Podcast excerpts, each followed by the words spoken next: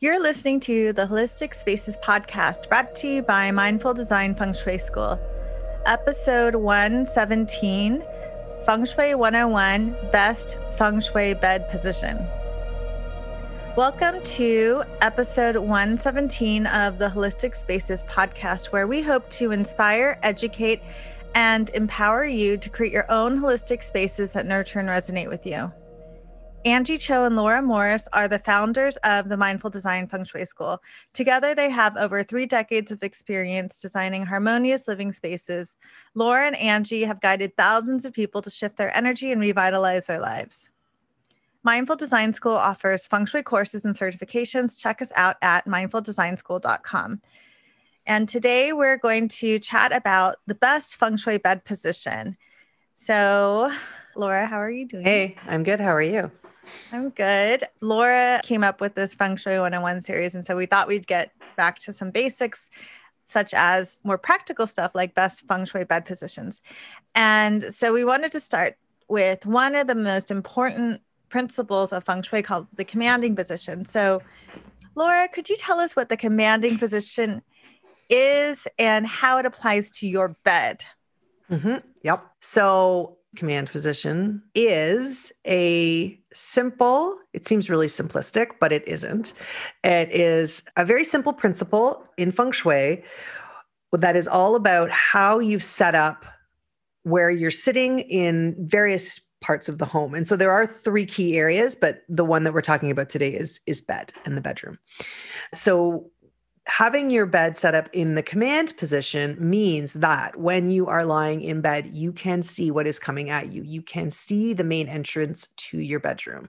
So you're lying in bed, you're reading a book, you're drinking a cup of tea, you look up, boom, you can see the door, you can see who's coming in, you can hear, you know, you're aware of what's coming at you. And it seems pretty basic, but it is actually quite important. And the reason is that you need to see what's coming at you to feel a in control but from a feng shui standpoint it really deals on a deeper level about how you can greet the energy and how you can feel in control of your surroundings. Mm-hmm. So when you're not in command there can be you know anxiety and deeper things like you know you might have reoccurring issues like you just can't get past these like you're stuck on something you can't get past or you know you're not particularly productive or you don't sleep very well you're you're having a restless sleep and all things that you may not notice and they just kind of might be bubbling below the surface but when but when you shift and you set your bed up and your bedroom up correctly using this simple but effective feng shui principle, it actually makes a really big difference. And it's one of the ones that we teach our students pretty early on, very like really, and we go over it. We look at different ways and how you can set it up in different scenarios because it really is low hanging fruit in terms of impact. Like you can make this shift and change this in your bedroom and have a really big impact. So it's really accessible. It's really pretty straightforward to do. And we can talk about how we can do it in a second. But yeah, it's definitely something you should take a look at. And it's easy for, you know, all of our listeners to really assess and look at what's happening in their own bedroom. Yeah, and you know it's interesting that even though, like you said, it's e- seems easy and low hanging fruit, I've had so many people that are very resistant to it changing their bed position. And that's okay. No one's forcing you to improve the feng shui of your home. But I have seen over time some of the people that were very resistant to it, they come around eventually. And I think it goes in tandem with how they begin to change their relationship to themselves. So when I do renovations for people, a lot of people spend a great deal of their budget on their kitchen and their bathroom and also the public spaces, what people see. And I was actually on, I did this talk earlier in the year, and this lovely young woman was on, and she was on the call with her partner. And she was saying, Wow, it's true. Like, I spend all a lot so much of my, my energy making the public areas nice for me and my partner However, I don't put that much energy in my personal space or my bedroom space. So that can also start to give you some information or insight on how you take care of yourself. So I have like another f- person who was a client, but who's now one of my best friends. And she really did not want to put her bed in the fun- in the commanding position and she could it was possible. It was easy to do. We were we were designing her bedroom, but she really insisted, no, I want my bed this way. And I said, okay, that's fine. This is what it means. And she said, yeah, I don't care. And now, you know, we've been friends for quite some time and she listens to everything. And, and she's also been incorporating meditation and more mindfulness into her life. And she also, you know, when we met, she was working so hard in finance and then she became, um, she she left that because it was just burning her out. And because she was paying zero attention to her self-care. And then as she began to realize this isn't going to work for me anymore that my whole everything is taking a toll because i'm not paying attention to myself she quit her job and one of the first things she did was she rearranged her bedroom and put herself in control and then started investing in that, investing in her personal space. So there's a lot to be said. And one thing that's important to talk about, Laura, is can you share with the listeners why is the bed so important? Mm-hmm. Well, when we're working in feng shui and with different clients, you have to look at the spheres that you're sort of in control of, right? So, you know, feng shui, you can feng shui, you know, a country, you can feng shui a neighborhood, you can look at the feng shui of a street. But, you know, when you keep coming in narrower and narrower, think about what is within your control, right? I mean, we, if you're talking about your own personal feng shui, you know, you yourself, obviously the feng shui of you and how your chi is flowing is really important.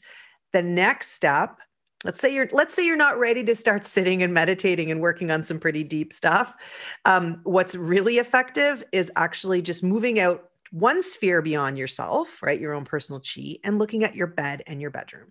Because it it is where a you spend so much time there. You spend you know you're sleeping there. Sometimes some of us are even working in our bedrooms now. So you know, it really is a place where you spend a lot of time. And so in that, it's quite intimate. Like a lot of your chi is there. It, it supports your own chi. So it's it's like the great, it's a great place to start with feng shui. And so, and the command position is sort of the basic, simple way to really start to look at that. And as Anjie was saying, yes, you know, there is resistance along moving your bed. And probably people are right now saying, but I can't move my bed because I have a closet or I have a window or I have a this or I have a that. So we'll, we'll talk about that in a second. But, but taking a look at your space, your own that personal space of yours yes you if you have a partner that's fine you know you're sharing it with them but that is really where you need to restore you need to make sure that you face the world and you're ready for what's coming and so it's a great place to work. So what should people avoid when positioning their bed? Okay first of all let's just say okay let's say that we are going to put it into command and we are looking and going oh well i'm going to move my bed this way or that way to get into command. There's a couple things you just want to make sure, uh, and we'll talk about quick ways to adjust it. So you want to, if you can, if possible, try to avoid putting the bed in line with the door. So directly in line with the door and quite close to the door. So yes, you want to be set back and have a view of the door, but you don't necessarily want to be want to be very close to the door. So like basically under your own height or you know Uh, you know lower than your height close to the door with your feet pointed out that door. So that's not ideal. And if you can set it up in command where you're not in that that's great. If you are in that position you know there is a way to adjust it. And do you want me to some, tell them how to adjust or did you want to wait till we talk about all the ways you can look at these at the end? What do you want to do anjie? Oh yeah let's make them wait Okay. okay. So that's one that I would say. What's another one, Anjie, that you would say to try to avoid putting your bed in a particular position? You want to also avoid having your bed directly under a window. Now, that said, okay, just as a disclaimer, Laura and I are kind of kind of giving overarching generic feng shui advice here, but if you work with a practitioner, they can actually finesse things and come up with clever ways to work with your space and give you much more insight and tell you more exceptions and ha- and actually look at your space. But in general, if you have a you don't want to place your bedroom underneath a window because ideally want to place your bed so that you have a solid wall behind you because a solid wall represents support and stability. So there's many ways in which this can be worked with but a lot of people there's a lot of homes where it's architectural design so you're you can't be in command and we'll talk about that at the end or what some ways to work with that at the end but the best is if you have a unique situation you need to hire someone to give you advice on that unique situation but in general you don't want to have your bed under the window or in line with the door. And one other thing is just make sure you have an idea of like the obstacles, like if you've made it really difficult to get into your bed. And, you know, and sometimes you do the best, you have to do the best you can with what you have. Like I did a, a consultation with, with someone last week and they have their bedroom is literally just like two feet wider than their bed. So you have to do the best you can, which leads me to the other one about um, positioning it, Laura, with space on both sides. Mm-hmm.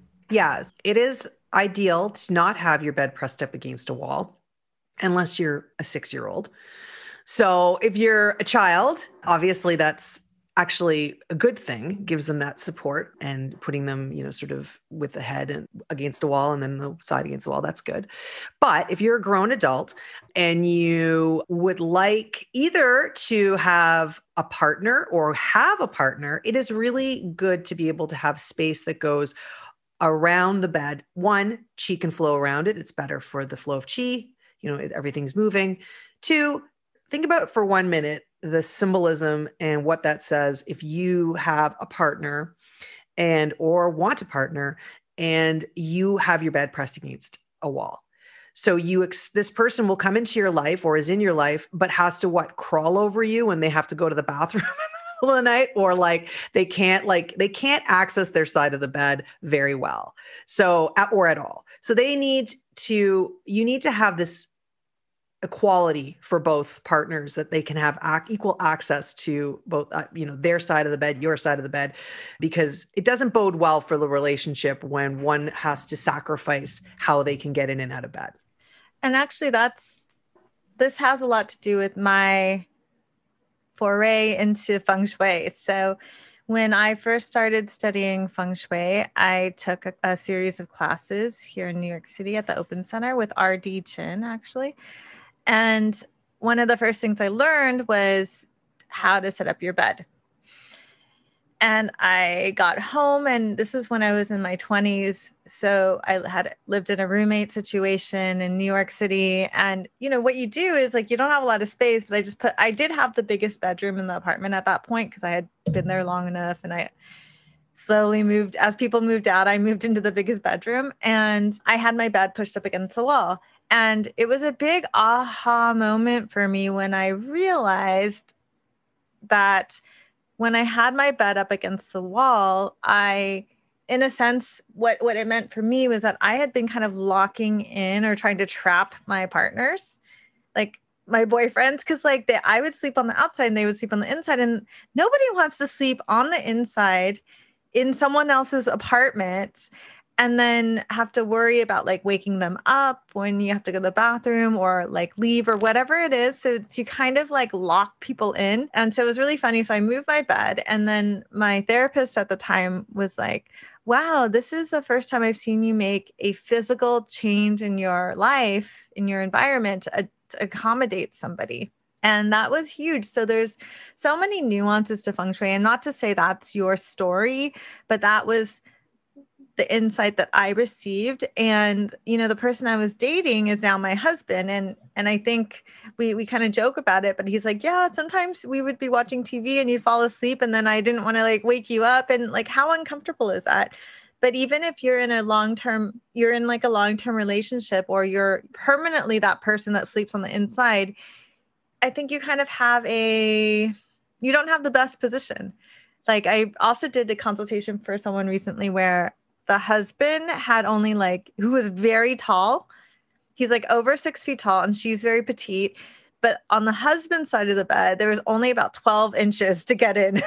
and he was like the big tall guy. And so, and she had all the space on the other side of the bed. So I said, you know, give him like another 12 inches, like give him some room. So there's many, many ways to look at it. So should we just talk about like some of the simple ways to work with it? Yeah, because I was going to say, so some of you are probably one other common one, and I'm going to we'll roll right into how to correct these things. So other position is that I see a lot again on how beds are set up and how bathrooms are just how homes are built these days is when they have an ensuite is you you'd want to avoid having the bed in line with the, the door to the bathroom and generally what what I find happens is it's on um, either side and it's quite close like usually under you know it's usually you know five to six feet away you know you're sleeping there and then if you were lying in bed you looked right or left you'd see the door straight into the bathroom the ensuite. And so that's not ideal but that often that position sets you up to be in command. So you find yourself in this position you're like wait but this is the position that i can be in command.